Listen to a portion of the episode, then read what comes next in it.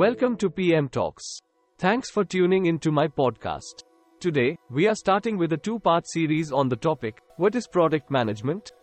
In this three part series, we will discuss on the topics What is product management? Why is product management important? Types of product management roles. What does a product manager do?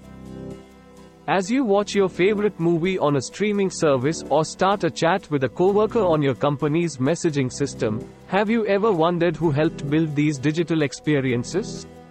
The answer is many different people had a hand in each product's development, but one of the most vital pieces to any digital experiences formation is the product manager.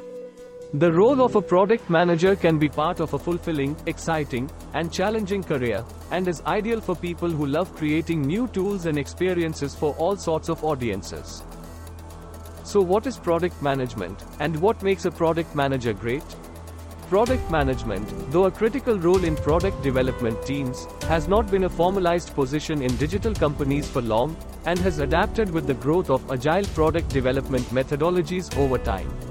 Today, product management is defined as a role within a product development team that focuses on successfully executing the product lifecycle.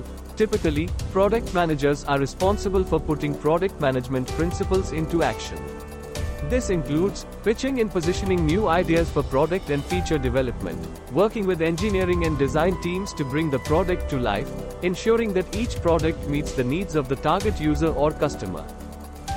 Product managers play a key role in launching new products and experiences for users. They serve at the intersection of UX or user experience teams, engineering teams, and business leaders, and they provide the glue that holds the shared product vision across these groups together. Most importantly, product managers define what success is for each product, outline the product strategy, and illustrate how it will impact both the customer and the goals of the company they work for.